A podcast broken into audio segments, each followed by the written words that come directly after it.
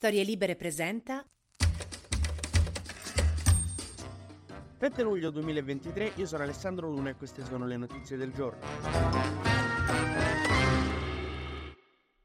Il governo Meloni va all'attacco contro la magistratura, probabilmente un omaggio all'appena scomparso Silvio Berlusconi, Meloni su questo omaggio era indecisa se attaccare la magistratura oppure se degradare l'immagine della donna in Italia, essendo lei una donna c'era un conflitto di interesse, per cui ha preferito attaccare la magistratura. Ma che cosa ha fatto questa magistratura per far arrabbiare così tanto Giorgia Meloni? Beh, ci sono i due casi di Santanchè e di Del Mastro. Santanchè ne abbiamo parlato negli scorsi giorni, come sapete, ha fatto un intervento in aula dopo delle accuse di un'inchiesta di report che ruotava tutto intorno al fatto che Santanchè diceva ho controllato, mi potete dire tutto, non sono manco troppo convinta dell'outfit di oggi però una cosa ce l'ho certa, non sono indagata. E poi la sera era indagata, questo non perché lei sia una farabutta, ma perché la magistratura appunto non, non ha reso pubblica questa cosa fino a dopo l'intervento, anche se prima l'aveva data un giornale, che è obiettivamente una cosa un po' scorretta, anzi molto. Ma ieri c'è stato anche il caso di Del Mastro, vi ricordate il caso Cospito, l'anarchico il 41 bis, che era in sciopero della fame, a un certo punto se ne discusse in Parlamento. Del Mastro, che è sottosegretario alla giustizia eh, di Meloni, sapeva delle informazioni su Cospito che doveva, dovevano rimanere segrete segrete perché appunto lui le sapeva perché era sottosegretario alla giustizia, invece le ha dette al suo coinquilino Donzelli che è un altro parlamentare di Fratelli d'Italia che in un discorso in aula per attaccare il PD li ha spifferati proprio così allegramente. Tutto contento, penso, e vi ricordate quell'intervento in cui diceva che quelli del PD sono andati da Cospito mentre Cospito parlava con i mafiosi, che stava chiuso al 41 bis, con chi doveva parlare? Sono i mafiosi, vabbè. Ecco, su questa vicenda il GIP di Roma ieri ha chiesto l'imputazione coatta per Del Mastro, che vuol dire che non ci può essere l'archiviazione, che non bisogna decidere se fare o meno il processo, ma che il processo va fatto, quindi ci deve essere il rinvio a giudizio. Il che vuol dire che questo sottosegretario alla giustizia molto importante di Meloni dovrà andare a processo. Ed è una bella grana per il governo, tanto che appunto ieri Meloni ha mandato fuori una nota molto dura con la magistratura, perché recitava così: Ci domandiamo se una fascia della magistratura abbia scelto di svolgere un ruolo attivo di opposizione, almeno qualcuno la farebbe. Vabbè, e continua Meloni, e abbia deciso così di inaugurare anzitempo la campagna elettorale per le europee. Un duro attacco di Meloni contro la magistratura, chi c'ha ragione? Allora, allora, ci sono delle ragioni da una parte e delle ragioni dall'altra. Meloni ha ragione quando dice che la magistratura sta usando queste cose qua in maniera un po' politica, siamo d'accordo, soprattutto quella di Sant'Anché. Ecco, però dall'altro lato non ci sono tanti dubbi che le condotte ci siano state e sbagliate da parte di Sant'Anché e da parte di Del Mastro, cioè hanno fatto delle gran cazzate tutti e due. Poi magari Sant'Anché è innocente, però resta la condotta gravissima che non è degna di un ministro, mentre Del Mastro quelle robe le ha spifferate, quello, quello proprio non c'è niente da dire. Cioè si può criticare i metodi della magistratura e tutto quello che vuoi, Meloni, ma i tuoi le cazzate le hanno fatte. È come se vai a contestare una multa perché il poliziotto che te l'ha fatta è stato terribilmente scortese, non ti ha neanche risposto quando hai detto buongiorno a gente. Ti chiedono ma come l'avevi parcheggiata la macchina? Ah no, con le ruote di dietro sul posto dei disabili, le ruote davanti sulle strisce pedonali, con un morto che ho ucciso io nel sedile posteriore.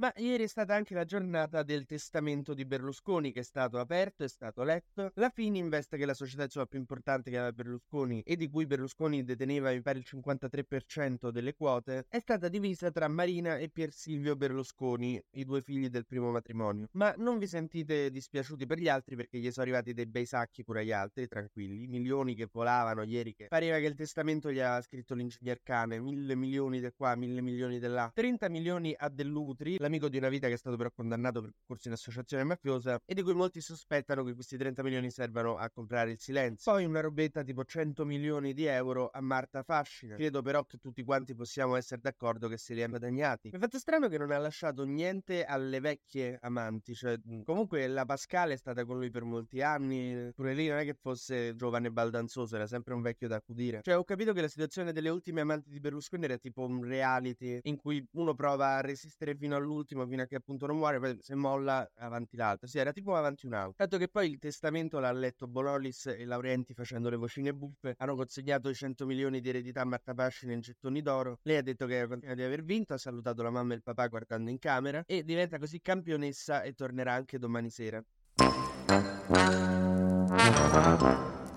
Ieri la Camera ha approvato la commissione d'inchiesta sul Covid, una roba secondo me molto stupida perché eh, serve appunto a far fuori Conte di base, quello è l'obiettivo che ha il governo facendo questa commissione Covid. Poi tra l'altro se vogliamo andare a vedere come l'avrebbe gestita chi adesso è al governo, eh, insomma la pandemia, so quanti altri mi- migliaia di morti ci sarebbero stati, cioè grazie a lasciate perdere il Covid perché non potete parlare, che avete fatto i Novax fino a ieri schifosamente. Io sono contento che Mon Meloni sulle grandi questioni tipo l'Ucraina è responsabile, però io non mi scordo di quanto eravate irresponsabili e quanto erano gravi le fake news che dicevate sui vaccini, le stronzate, cioè, attenti, eh.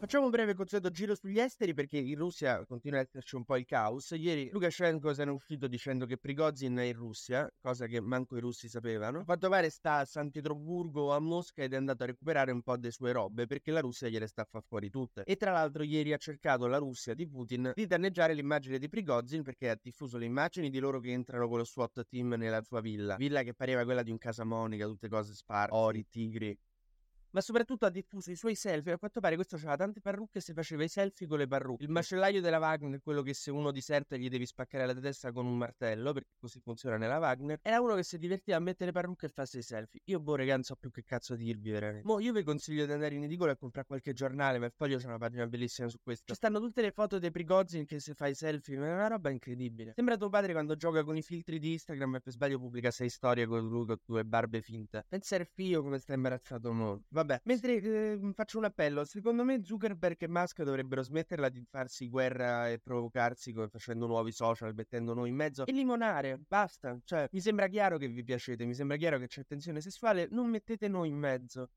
Mo Zuckerberg ha lanciato un'app che è praticamente Twitter con loghetto di Instagram. Che, cioè, perché non vi mettete insieme? Fate la comunione dei beni? Cioè, non capisco perché dobbiamo finirci di mezzo noi. Mo mi dovrò scaricare pure sta. TG Luna torna la settimana prossima, sempre dal lunedì al venerdì e sempre tra le 12 e le 13.